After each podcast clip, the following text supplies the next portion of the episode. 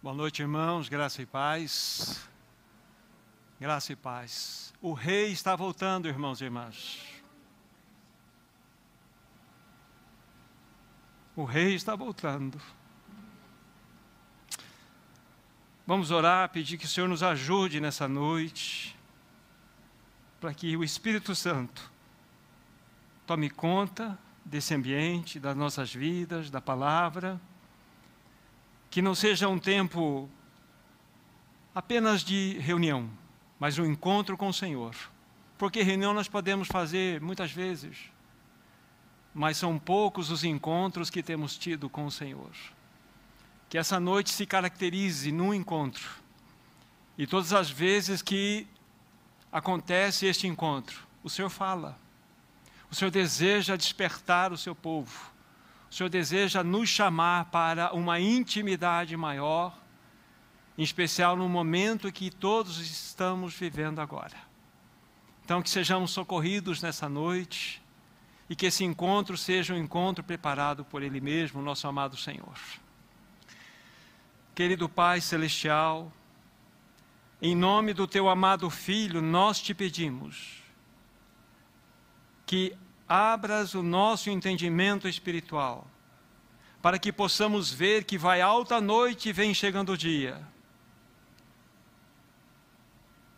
Mostra-nos a urgência do tempo em que vivemos.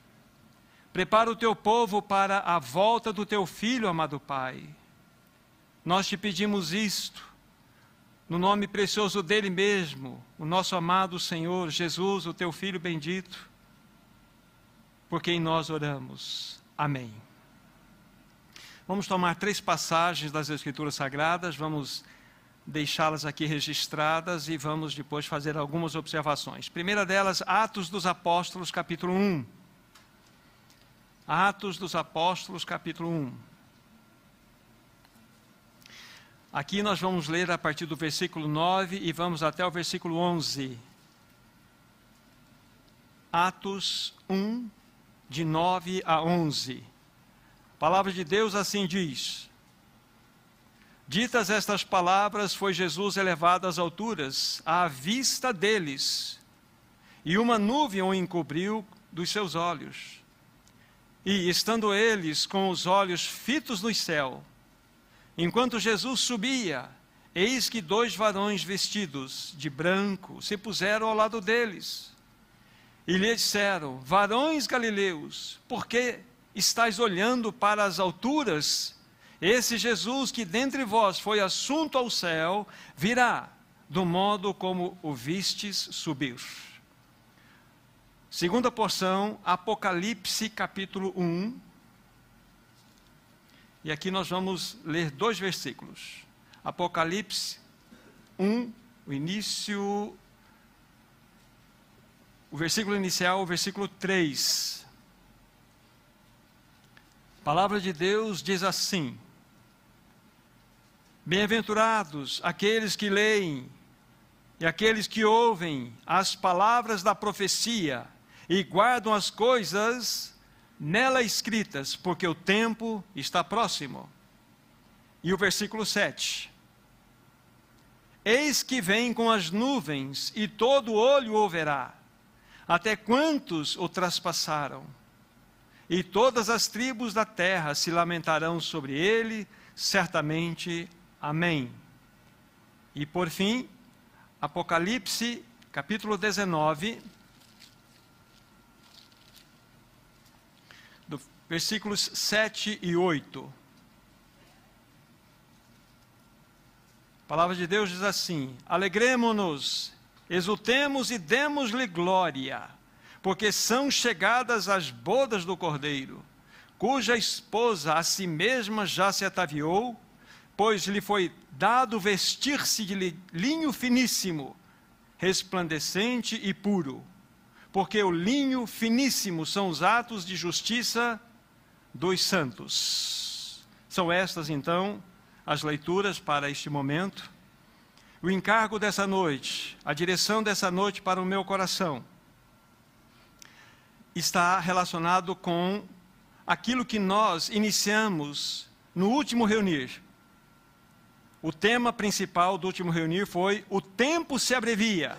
E hoje nós vamos dar um passo além para que possamos ainda buscar ajuda no Senhor para como podemos ser ajudados nesse momento tão especial que nós estamos vivendo. Amados irmãos e irmãs, o tempo se abrevia. Eu não sei se é a impressão do coração apenas no meu coração, ou no coração de vocês, mas depois dessa pandemia, parece-nos que o Senhor virou a chave dessa humanidade. Parece-me que o Senhor fez um clique nessa humanidade. Não sei se é este o sentimento que vocês têm no coração. Como eu disse no último reunir, amados irmãos e irmãs, o noivo já se levantou do seu trono e está dando passos em direção à sua noiva, à sua igreja amada. Irmão, irmã, é tempo de adorno, é tempo de nós nos vestirmos com, como, for, como nós aqui olhamos na palavra de Deus em Apocalipse 19, de linho finíssimo e de veste resplandecente e pura e estas realidades estão relacionadas com os atos de justiça dos santos. Amados irmãos, é tempo de nos vestir, é tempo de adorno, é tempo de embelezamento. Como eu disse nas, naquela reunião passada, é tempo de nós irmos para o salão de beleza, como toda noiva faz antes do seu casamento. E ali, realmente se embelezar, de tal maneira que vai impressionar o seu noivo. Esta é a realidade para nós, espiritualmente falando. Nós precisamos, de fato, buscar o embelezamento da nossa vida íntima com o Senhor, do nosso andar diante de Cristo. Que as nossas vestes possam ser vestes de justiça, porque aqui exatamente está a maneira adequada de nós estarmos adornados para receber o amado da nossa alma. Insisto, ele já se levantou do seu trono e está dando passos em direção à sua noiva. Não vamos falar dos acontecimentos que estão diante dos nossos olhos, porque isso fal falamos na reunião passada. Mas tudo o que está acontecendo ajuda-nos a discernir que esta ênfase que eu estou dando na volta rápida do Senhor é uma realidade. Que promessa gloriosa nós temos, amados irmãos e irmãs. Que promessa que enche os nossos corações de esperança, que enche os nossos corações de consolação. Irmãos, o nosso amado voltará. A questão é: estamos preparados ou estamos nos preparando para que este encontro seja um encontro realmente que vai trazer alegria ao coração do nosso amado? Ah, quão triste é aquela expressão das Escrituras Sagradas para que nós não nos afastemos envergonhado da sua vinda. Que isso não seja aplicado a nenhum de nós aqui presente, a nenhum de nós, para que nós possamos naquele dia estarmos de fato com os corações regozijantes, desejosos que esse encontro seja realmente consumado. A questão é: estamos preparados? Amados irmãos, o tempo se abrevia, o tempo se encurta. E o assunto da volta do Senhor, deixe-me dizer algo para os meus irmãos aqui, não deve ser um assunto especulativo. O assunto sobre a volta do Senhor não pode ser um tema de curiosidade escatológica. Não pode. O assunto da volta do Senhor não tem como objetivo informar os irmãos a respeito dos acontecimentos que teremos pela frente. O assunto à volta do Senhor tem como objetivo nortear a igreja. A volta do Senhor é uma doutrina sólida das Escrituras Sagradas. E nós precisamos estar realmente assim, a par de toda esta realidade, para que possamos, de fato, levar a sério que o Senhor está voltando e nos preparar de modo adequado. Na realidade, este assunto, a volta do Senhor, é um alerta, uma exortação. É uma exortação que devemos ter no coração, porque a volta do Senhor é algo que deve pautar a nossa vida. É algo que deve nortear a nossa vida. Irmãos e irmãs, a igreja precisa estar despertada, ser despertada nesse tempo do fim, para esse grande evento. O Rei da Glória, o Rei da Glória voltará para buscar a sua igreja. Isso deve ser forte no nosso coração. Ele já veio uma vez, ele virá a segunda vez. Já falamos nisso na reunião passada. Ele virá buscar os seus. A questão é: estamos preparados? Agora, para que eu faça um ponto de transição para vocês entenderem bem o que eu estou dizendo nesse momento. Mostramos algumas evidências claras e enfatizamos que a volta do Senhor é uma realidade. Ele voltará. A questão: estamos preparados ou não? Agora, o ponto de transição que eu faço nesse momento é, queridos irmãos, nós temos essa clareza, essa certeza de tudo que está sendo falado aqui. Ele voltará. Ele voltará. Então, nós precisamos andar de acordo com esta promessa. Se verdadeiramente nós não só professamos a sua volta, nós devemos então andar de tal forma que eu creio naquilo que eu estou professando. Então, a partir desse momento, nós vamos entrar em aspectos extremamente práticos do nosso viver diário, para verificarmos se de fato nós estamos nos preparando, nos adornando, nos embelezando para que aquele encontro seja um encontro glorioso. Vocês vão perceber que é extremamente prático. A tendência muitas vezes nossa é falar desse assunto da volta do Senhor e tocarmos nas esferas teológicas apenas. Mas eu quero descer o mais baixo possível para todos nós e entender que esse assunto é extremamente prático. Ou seja, a nossa vida deve ser governada por essa promessa. As nossas decisões, os nossos negócios, a nossa família, o nosso viver precisa ser regulado por essa sublime promessa. Ele voltará. Ele voltará para buscar os seus. Esta é a grande, sublime verdade que nós temos nas Escrituras Sagradas. E a partir desse momento, nós vamos pegar alguns textos das Escrituras Sagradas para nós considerarmos a praticidade, a realidade prática que deve acontecer na experiência da igreja, na experiência de cada um de nós, no que tange a esta realidade que o tempo se abrevia. Se o tempo se abrevia, então vamos nos preparar para o encontro glorioso. E de que modo vamos nos preparar? É o que nós vamos ver agora. Primeira citação, primeira epístola de Paulo aos Tessalonicenses, Primeira Epístola de Paulo aos Tessalonicenses, capítulo 4. E aqui nós vamos ler os sete primeiros versículos. Primeira Epístola de Tessalonicenses, capítulo 4, versículo 1 até o 7.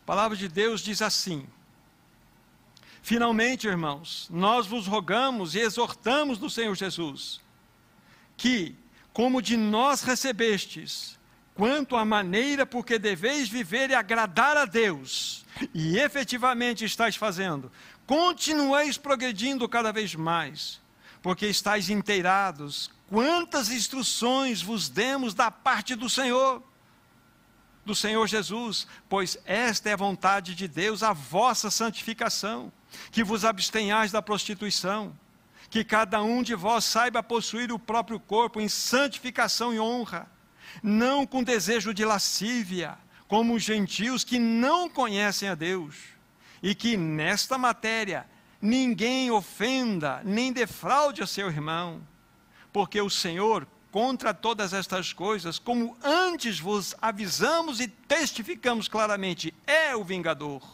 Porquanto Deus não nos chamou para a impureza, e sim para a santificação. Olha que texto rico, precioso. Se vocês prestarem atenção na leitura, bem no primeiro verso, na parte do meio desse verso aparece aí quanto a maneira de porque deveis viver e agradar a Deus. Na minha versão aparece de fato essa palavra viver, possivelmente na sua andar. E essa palavra andar, ela seria fielmente melhor traduzida na minha versão peripatel. pisar em volta de, é andar de maneira adequada, que é a mesma ideia do viver, mas o andar significa para onde quer que eu possa dirigir os meus passos, ali deve expressar algo. Preste bem atenção, ainda não percebemos a importância do texto. Quanto à maneira porque deveis viver e, o que está escrito aí? Agradar a Deus. Aqui está um ponto. Agradar a Deus. Isso precisa mexer com o nosso coração. Como está? Eu vou começar comigo, né? Como está o meu andar diante de Deus? O meu andar agrada a Ele? Meu irmão, minha irmã, o teu andar tem agradado a Deus?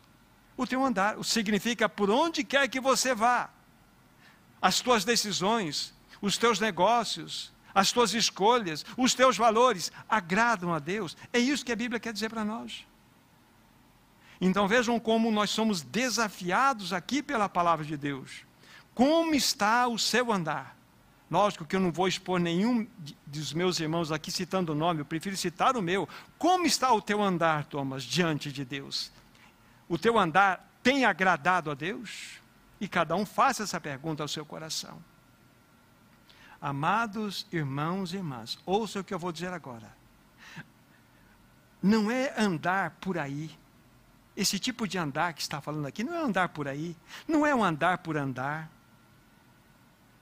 O cristão não deve caminhar o andar à toa. Irmãos, nós temos que andar conforme o nosso alvo. Nós temos um objetivo. O Senhor voltará. Ele prometeu na Sua palavra que Ele irá buscar os seus. Então nós devemos andar de tal forma que, de fato, este andar testificará de que eu estou aguardando o amado da minha alma, que aquele encontro será um encontro glorioso. Como eu tenho andado? Como os meus amados irmãos e irmãs têm andado? Essa é a grande questão. Não é o andar por aí, não é um andar à toa. Nosso andar tem alvo. E esse alvo significa: sabe por que, que eu ando assim, meu irmão, minha irmã? Sabe por que, que eu ando assim? Pessoas à minha volta? É porque eu estou me preparando para encontrar com o meu noivo. Eu estou me preparando para encontrar com aquele que deu sua vida por mim naquela cruz. Eu estou me vestindo, eu estou me adornando, eu estou me embelezando para que o noivo, quando ele vier, ele possa me achar, sabe, aprazível aos seus olhos. Esse é o tipo de andar que a Bíblia está falando aqui. Antes de continuar, tanto a primeira carta aos Tessalonicenses como a segunda carta aos Tessalonicenses, o tema principal é a volta do Senhor. E é extremamente rica de verdades que apontam para os acontecimentos finais, como também é extremamente rica de verdades estas cartas no que concerne a um andar prático. Então, vale a pena nós estudarmos com essa perspectiva. Agora, Deixe fazer uma pergunta, e essa pergunta tem uma intenção, não é uma pegadinha, mas é para que você reflita antes de responder no seu coração. O povo de Israel peregrinou por quantos anos no deserto? Imediatamente vem 40 na nossa mente, não é? Não. Ele peregrinou apenas dois anos. Dois anos apenas, quando ele sai ali do seu cativeiro e chega em Cades Barneia. Quando há desobediência, ele entra num processo de vaguear sobre o deserto, andar em círculos. 38 anos andando em círculos. O povo de Israel peregrinou apenas dois anos. E 38 anos ele vagueou por aquele deserto. E quem vagueia no deserto, anda em círculos, não tem objetivo, não tem propósito, não sabe para onde vai não é um ditado que nós conhecemos? Para quem não sabe onde vai, qualquer caminho serve. É assim que muitas vezes nós, como povo de Deus, podemos nos estar encontrando. Estamos andando, estamos andando.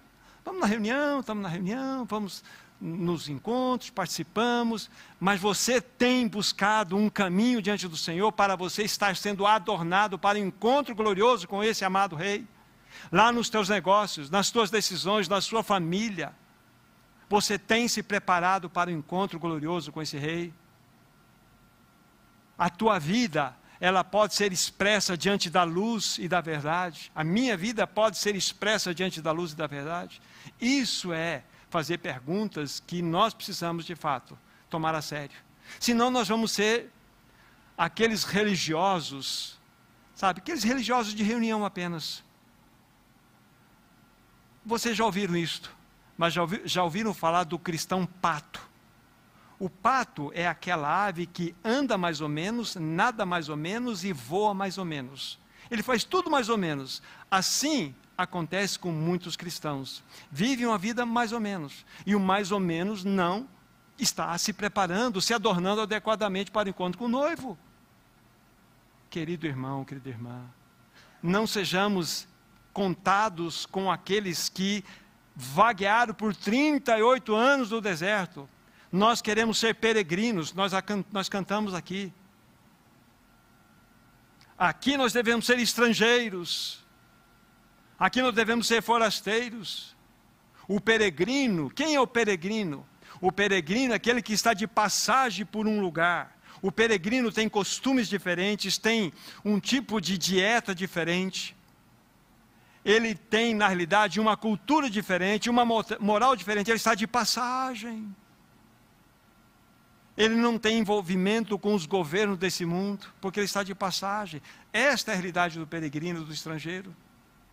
Agora, nós, muitas vezes, aqui vivemos como se fôssemos enraizados nessa terra.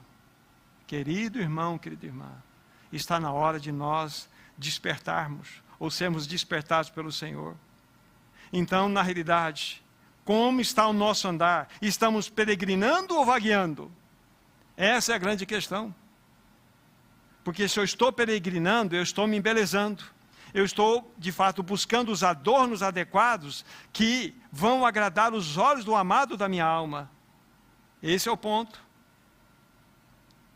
Devemos andar de acordo com a promessa, a promessa da sua vinda. Irmãos, o tempo se abrevia, ele cedo voltará.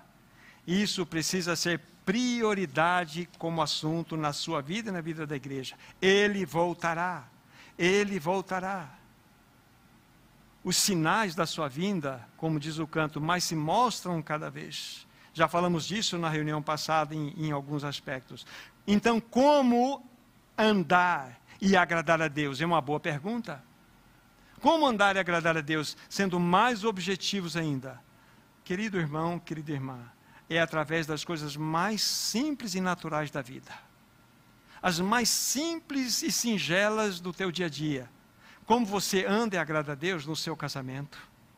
Como você caminha entre os irmãos da igreja. Qual é o teu compromisso que você tem com, seu, com o povo de Deus como que você pode andar e agradar a Deus? É, através dos seus negócios, através do seu trabalho, através do seu lazer, através das suas escolhas. É nesta simplicidade do dia a dia que você vai viver de tal forma que o teu andar agradará o coração do nosso Deus. Esse é um ponto importante. Vamos fazer uma relação interessante aqui. Como que os irmãos ali no início, né, na, na, na, antes da volta do Senhor Jesus, como que eles viviam? Nós sabemos que havia um templo gigantesco, era o templo de Herodes. E o templo de Herodes era algo maravilhoso, muito grandioso, de belezas incríveis. E todo o movimento daquele, daquele grande templo acontecia diariamente, dioturnamente. Mas muito poucos estavam aguardando a vinda do Messias, o primeiro, a primeira vinda dele. Jesus, é, é, José e Maria, nós vamos saber, Zacarias e Isabel, Simeão e Ana.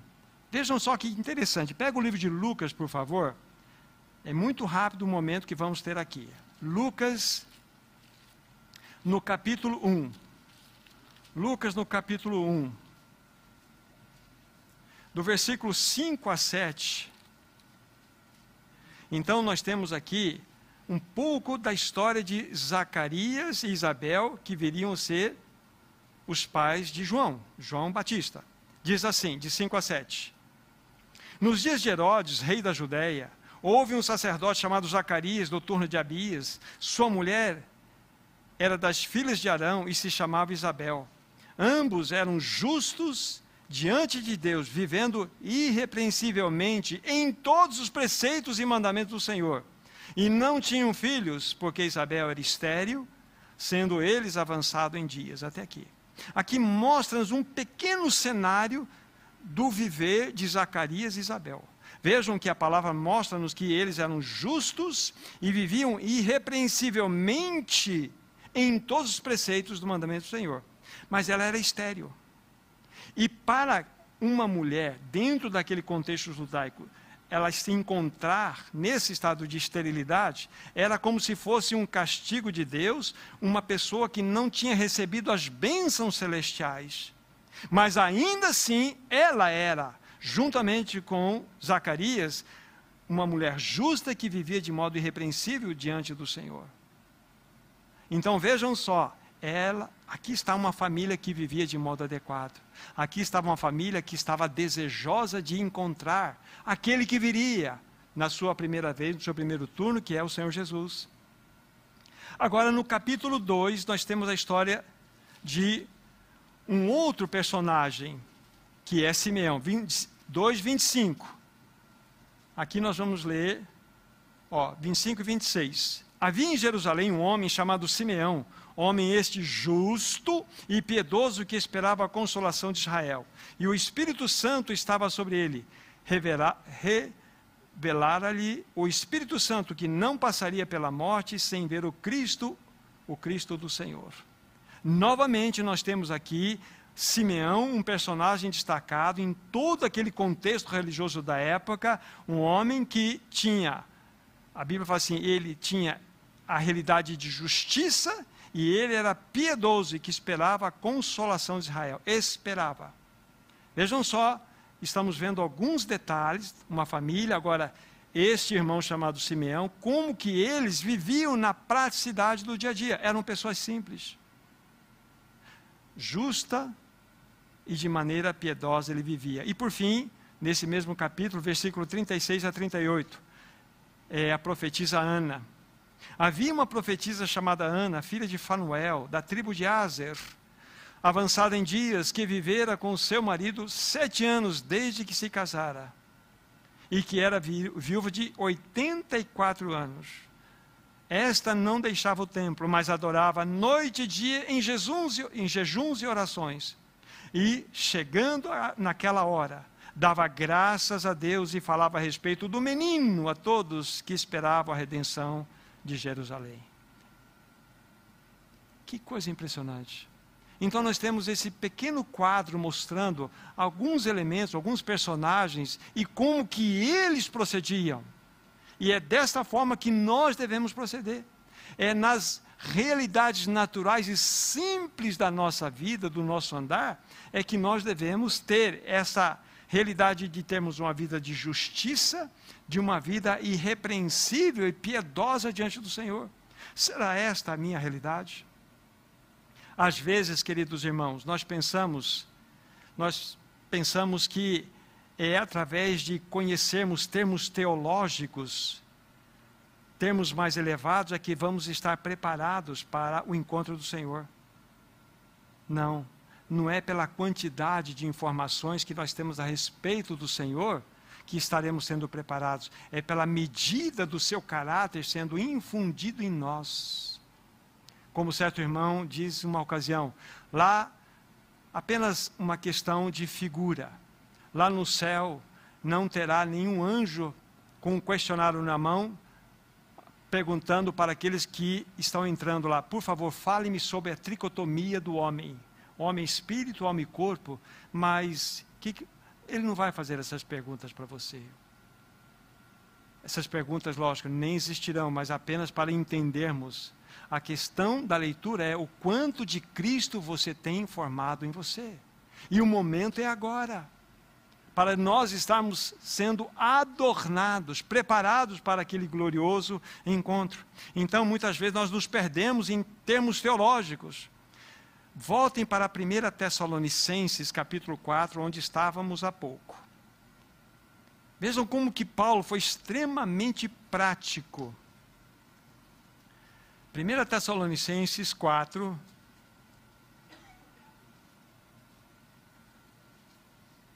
Olha, o versículo 3 a 5. Que cada um de vós, perdão, de 3 a 5. Pois esta é a vontade de Deus, a vossa santificação, que vos abstenhais da prostituição que cada um de vós saiba possuir o próprio corpo em santificação e honra, não com desejo de lascívia, como os gentios que não conhecem a Deus. Veja o assunto aqui.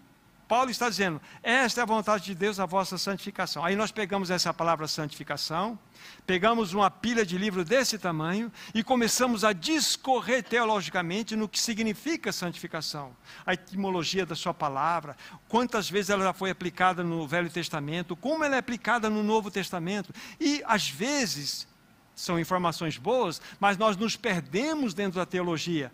Paulo simplesmente disse o seguinte: olha, que cada um de vós sabe, saiba possuir o vosso corpo em santificação e honra, não com desejo de lascívia, como gentios que não conhecem a Deus. Ponto.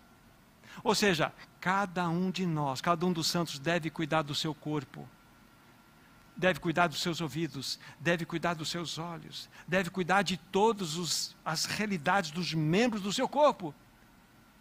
É isso que Paulo está dizendo. O que é santificação? Santificação não é um conceito teológico, santificação é uma realidade prática. E Paulo ele fala aqui de uma maneira extremamente natural, que, olha, que vos abstenhais da prostituição, que cada um de vós saiba possuir o corpo em santificação e honra.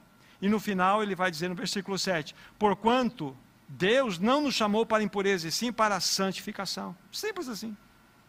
Ele discorreu em, não, não, ele falou assim, assim, assim, assim, não pode, não pode, não pode e pela graça de Deus que é em nós, pela habitação do Espírito em nós, toda a ordem que nos é dada, temos a condição sim de cumprir. Agora, quando eu entro por caminhos que não são os da palavra de Deus, eu devo assumir o meu pecado, eu devo assumir a minha responsabilidade. Então, queremos falar de santificação? É algo extremamente prático. Como eu estava dizendo, cada um cuida do seu corpo, cuida dos seus olhos, cuida dos seus ouvidos, Cuide, cuide, cuide. É muito prática né, a orientação que Paulo dá em outras esferas. Vamos ver o testemunho de Paulo agora. 1 Tessalonicenses capítulo 2, por favor. 1 Tessalonicenses capítulo 2. Versículos 10 e 11. Observe o que está escrito aí. 1 Tessalonicenses 2, 10 e 11. Vós e Deus sois testemunhas do modo porque piedosa, justa e irrepreensivelmente procedemos em relação a vós outros que credes. E sabeis ainda de que maneira, como pai a filhos, a cada um de vós, o 12, exortamos e consolamos e admoestamos para viverdes de modo digno de Deus, que vos chama para o seu reino e glória. Deixa eu destacar o versículo 10.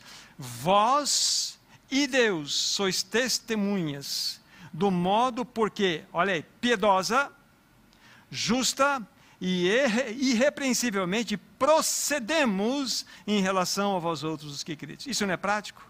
Extremamente prático. Justa, piedosa e irrepreensivelmente. Daqui a pouco nós vamos utilizar o versículo 12 novamente. Então aqui está o testemunho do apóstolo Paulo. De modo claro está diante de, dos nossos olhos, evidente, de que maneira ele procedeu, ele viveu, ele andou, justa, piedosa, justa e irrepreensivelmente. Esse é o chamado para você, esse é um chamado para mim, de vivermos desta forma como a Bíblia está nos orientando aqui. De que modo devemos viver? Aí o versículo 12, que eu li, mas eu quero ler novamente. Aí ele exorta, ele não só diz a respeito dele, mas ele exorta agora. Consolamos e admoestamos para viverdes, andardes do modo digno de Deus, que vos chama para o seu reino e glória. Então, Paulo está dizendo assim como estou andando, vocês devem andar também. Então, esse é o chamado para você, meu irmão. Esse é o chamado para você, minha irmã. Esta é a maneira pela qual nós devemos viver. Agora, Há muitos textos, nós não vamos recorrer a eles, porque são textos conhecidos. Vou mencionar, depois, se vocês quiserem buscá-los, Efésios 4.1, Filipenses 1, 27, Colossenses 1, 10, Romanos 13, de 12 a 14, todos esses textos e outros mais falam-nos claramente do modo digno que devemos andar. Esse é o ponto. Agora, a exortação de Paulo, eu quero dizer para os meus irmãos e irmãs dessa noite, vai mais longe mais longe do que ele falar a próprio respeito dele, ele vivia piedosa, justa e repreensivelmente. Isso é um testemunho lindo, mas a exortação dele dá um passo além, querem ver? 1 Tessalonicenses, capítulo 1, versículos 6 e 7. Vejam como isso vai mexer com você e comigo. Aqui começa a apertar o cinto de segurança, irmão e irmã. Aqui começa a arrochar para o nosso lado. Versículos 6 e 7. A palavra diz assim: Com efeito, vos tornastes imitadores nossos e do Senhor, tendo recebido a palavra, posto que em meio a muita tribulação, com alegria do Espírito Santo, de sorte que vos tornastes modelo para todos os crentes da, na Macedônia e na Acaia. Vocês não acham isso sério, irmãos e irmãs? Vejam só, daqui a pouco vai crescer mais esse pensamento que eu estou tentando trazer para vocês.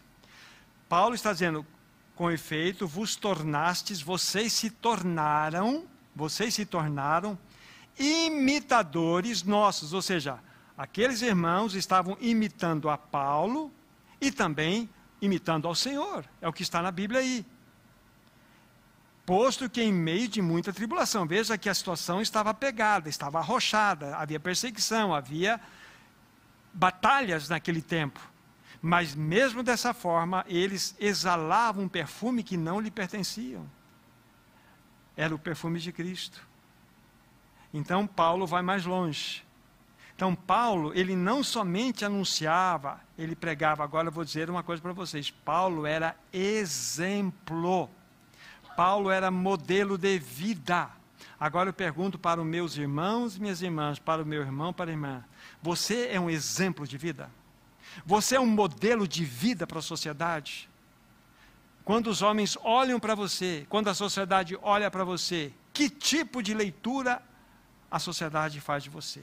Lembre-se, você, e vamos ver os textos aqui que de fato vai nos arrochar. Vai nos arrochar. Nós fomos chamados, amados irmãos, para vivermos como modelo, exemplo nessa sociedade. Vamos pegar os textos que vão mexer conosco. Segunda Tessalonicenses agora, capítulo 3, versículo 9.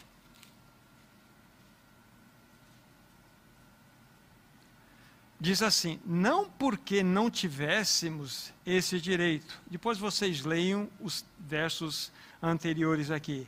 Não porque não tivéssemos esse direito, mas por termos em vista oferecer-vos exemplo em nós mesmos para nos imitardes.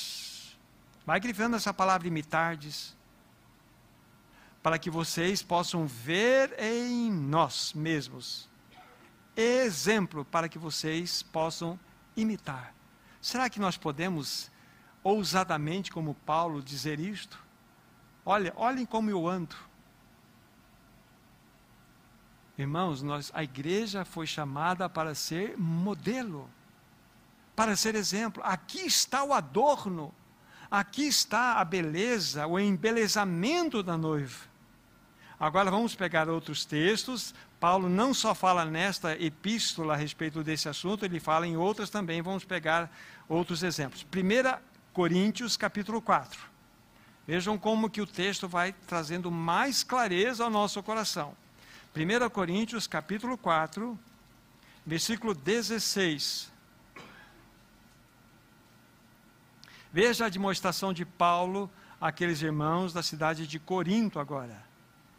4, 16, 1 Coríntios. Coríntios. admoesto, vos, portanto, que sejais meus imitadores. 1 Coríntios 4, 16, 1 Coríntios. Admoesto-vos, portanto, que sejais meus imitadores. 1 Coríntios 4, 16, 1 Coríntios. Admoesto-vos, portanto, que sejais meus imitadores. 1 Coríntios 4, 16, 1 Coríntios. Admoesto-vos, portanto, que sejais meus imitadores. por que, que ele não colocou sejais imitadores de Cristo aqui? Mas é meus imitadores. Olha que peso, que responsabilidade. Vamos para 1 Coríntios, onde nós estamos, capítulo 11, versículo 1. 1 Coríntios 11, verso 1. Aí Paulo, ele mostra-nos algo com maior clareza e com maior definição. 1 Coríntios 11, verso 1. Sede meus imitadores, como também eu sou de Cristo. Aí sim, lógico. Mas Paulo, ele usa e usou por várias vezes, nós vamos ver um outro texto ainda.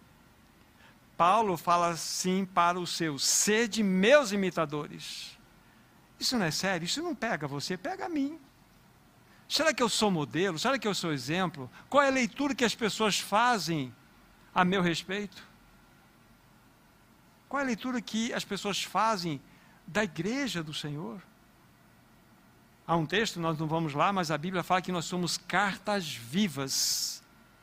Cartas vivas, não escrita com tinta, mas pelo Espírito do Deus vivente. E estas cartas vivas precisam ser abertas para que o público leia. E qual é o conteúdo dessas cartas? Lógico que é a vida de Cristo em nós estamos sendo adornados, irmãos e irmãs, com a vida de Cristo. Então, nós devemos encarar esses textos aqui e colocá-los diante do Senhor. Senhor, a tua palavra está clara aqui, mostrando que devemos, devemos ser imitadores de Paulo, como aqueles o foram. Será que nós podemos dizer a mesma coisa? Que as pessoas devem ser nossas imitadores, como nós somos imitadores de Cristo? É sério. Mais uma passagem, Filipenses capítulo 3. Paulo estava em prisão e ele escreve aos irmãos Filipos, de Filipos, 3, versículo 17. É impressionante a ousadia do apóstolo Paulo. Diz assim: Irmãos, sede imitadores meus e observai os que andam segundo o modelo que tendes em nós. Não é ousadia? Então, se o tempo se abrevia, irmãos e irmãs, o tempo se abrevia. O Senhor está desejoso de encontrar com a noiva vestida, adornada. Mas aqui está a realidade prática do nosso andar. É viver piedosa, justa e irrepreensivelmente diante do Senhor. Através das coisas simples do nosso dia a dia nas coisas naturais, é no nosso relacionamento em casa, conjugal, com os nossos filhos, com aqueles que estão à nossa volta, é o nosso relacionamento com os irmãos, com a sociedade. Será que nós somos modelos? Esses textos me pegam, pelo menos. Eles me desafiam. Há várias outras passagens, então, passagens dentro dessa dessa direção que foi me dada pelo Senhor para estar trabalhando com vocês, é exatamente para entrarmos na plataforma da praticidade real. Real. Sim, nós aguardamos a volta do Senhor, mas nós precisamos estar sendo adornados, nós precisamos estar sendo preparados, vestidos com vestes que de fato expressam as realidades da justiça. Então aqui tem vários textos né, que nós já colocamos diante de vocês. É, é desafiador para cada um de nós. Vocês já ouviram aquela expressão, aquela expressão, olha, não olha para mim não, não olha para mim não, senão você vai se decepcionar. Olha para Cristo, olha para Cristo em mim. Parece ser espiritual, né? Mas não tem nada de espiritual. Não tem nada de espiritual. Sim, as pessoas desejam ver Cristo em nós, é lógico. Mas as pessoas estarão nos vendo. Nos vendo. Então, a partir de mim, talvez o mais necessitado de todos, eu falo, Senhor, por tua infinita misericórdia, ajuda-me a que eu possa, de fato, a ter uma intimidade tal contigo que a tua vida seja formada em mim, que as pessoas vão te tocar quando me tocar é quando O irmão fez a abertura aqui, né? Como é gostoso tocar a vida de Cristo nos irmãos. Isso é maravilhoso. E isto sendo uma realidade, nós estamos crescendo em adorno.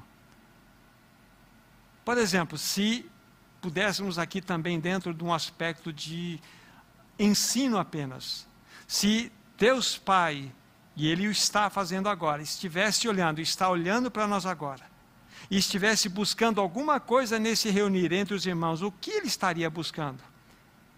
Quantos capítulos eu decorei da Bíblia? Isso é importante. Devemos decorar muitos capítulos da Bíblia.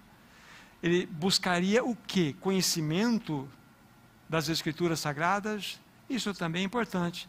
Mas ele teria uma busca principal é no seu próprio filho, em nós. Ele desejaria e deseja encontrar em expressão máxima o seu filho no nosso meio e em nós. Quanto mais de Cristo há em nós, mais nós vamos então agradar também o coração do nosso Pai. Esta é a realidade. Então, irmão irmã, nós vivemos num momento de adorno. Vivemos num momento onde precisamos nos embelezar para o encontro glorioso do nosso amado Senhor. Tem sido essa uma realidade para você, para mim? Então precisamos ser desafiados sim por esta palavra. Então aquela expressão, não olhe para mim, olhe só para Cristo, parece ser espiritual, mas ela ela mostra-nos que precisamos de muito tratamento do Senhor pela, pela sua infinita graça e vivendo desta forma, né, que estamos apontando pela experiência de Paulo, pelas orientações que lhe dá, é que estaremos peregrinando até a volta do Senhor. Não, está, não estaremos vagueando. Nós estaremos peregrinando de modo adequado até o encontro com o amado da nossa alma. Irmão, irmã, o tempo se abrevia. O tempo se abrevia. O Senhor nos ajuntou aqui para o encontro. Para o encontro, para que Ele pudesse nos falar. Entendo, penso que ele deseja exatamente mexer conosco, porque o tempo se abrevia, então vamos nos adornar, vamos buscar caminhos para que as nossas vestes sejam vestes piedosas, justas e irrepreensíveis. É o nosso andar, é o nosso dia a dia. O estar preparado para a volta do Senhor não é simplesmente nos encher de informações bíblicas na nossa mente, informações corretas até. Estar preparado para a volta do Senhor é ordenar a sua casa. Ordena a sua casa. Ordena a sua família. Ordena ali o seu relacionamento conjugal. Ordena o seu relacionamento com seus filhos. O que é estar preparado para a volta do Senhor é ordenar os teus relacionamentos os teus relacionamentos com os irmãos, é ordenar os teus relacionamentos na sociedade, é ordenar a sua vida de negócio, é ordenar o teu trabalho. Coisas simples do teu dia a dia. Isso é estar preparado. Isso é estar sendo preparados. Isso é estar atento, porque o tempo se abrevia. O tempo se abrevia, querido irmão, querida irmã. Jesus em breve virá. Jesus em breve virá tudo o que estamos vendo é somente, agora, vendo na sociedade. Tudo chama-se princípio das dores, início do capítulo do capítulo 24 de Mateus. Princípio de dores, ou como diz Lucas, o tempo dos gentios. A situação, como eu disse, foi virou a chave. Deus virou a chave dessa humanidade. E a situação ela vai ter um crescente de lutas, de provas e tribulações. Porém, para o povo de Deus, como disse na semana passada, para o povo de Deus é momento de regozijo, de alegria, pois a nossa redenção se aproxima. Nós devemos ser conhecidos como o povo mais feliz dessa terra. Nós devemos viver fortemente em todas as realidades que estamos envolvidos hoje. Você é um trabalhador? Trabalhe mais. Você é um professor? dê aula com afinco. Você está se formando em medicina, faça com a melhor capacidade que você possa fazer. Sirva ao Senhor, ame ao Senhor. Por todos os lugares que possamos ir, sirvamos ao Senhor. Porque somos um povo feliz, Ele vai nos suprir, vai nos vai nos agraciar, nos provisionar de todas as coisas. Então, a volta do Senhor é um momento de regozijo, é de embelezamento, mas de regozijo também. É de preparo. E o Senhor tem esse anseio com esse encontro glorioso para nós. Então, o grande chamado para a igreja nesse tempo do fim é para que sejamos sal nessa terra e luz desse mundo. Esse é o ponto. Para isso você foi chamado, para isso que eu fui chamado. E é dessa forma que nós vamos ter um testemunho externo e também ter uma realidade de formação do caráter de Cristo internamente falando. Que o Senhor nos ajude, que verdadeiramente possamos estar atentos, pois o tempo se abrevia. Vamos orar, depois nosso irmão Maurição tem um cântico e, na sequência, nosso irmão fará o encerramento. Querido Pai Celestial, o que nós te pedimos é que sejamos ajudados para sermos exemplos de vida, a vida do teu filho nesse tempo do fim. É tão ousado, mas nós queremos dizer isso pelos méritos do Espírito Santo em nós. Nós queremos ser modelos para que as pessoas possam ver a Ti mesmo em nós. Para nós é impossível, mas com a ajuda do Teu Espírito, com o Teu socorro, nós poderemos expressar esse Senhor maravilhoso, exalar o Seu bom perfume e, de fato, dar um testemunho adequado e vivermos de tal forma, assim como nós temos professado, que o tempo se abrevia. Em Teu nome, Jesus, nós oramos. Amém.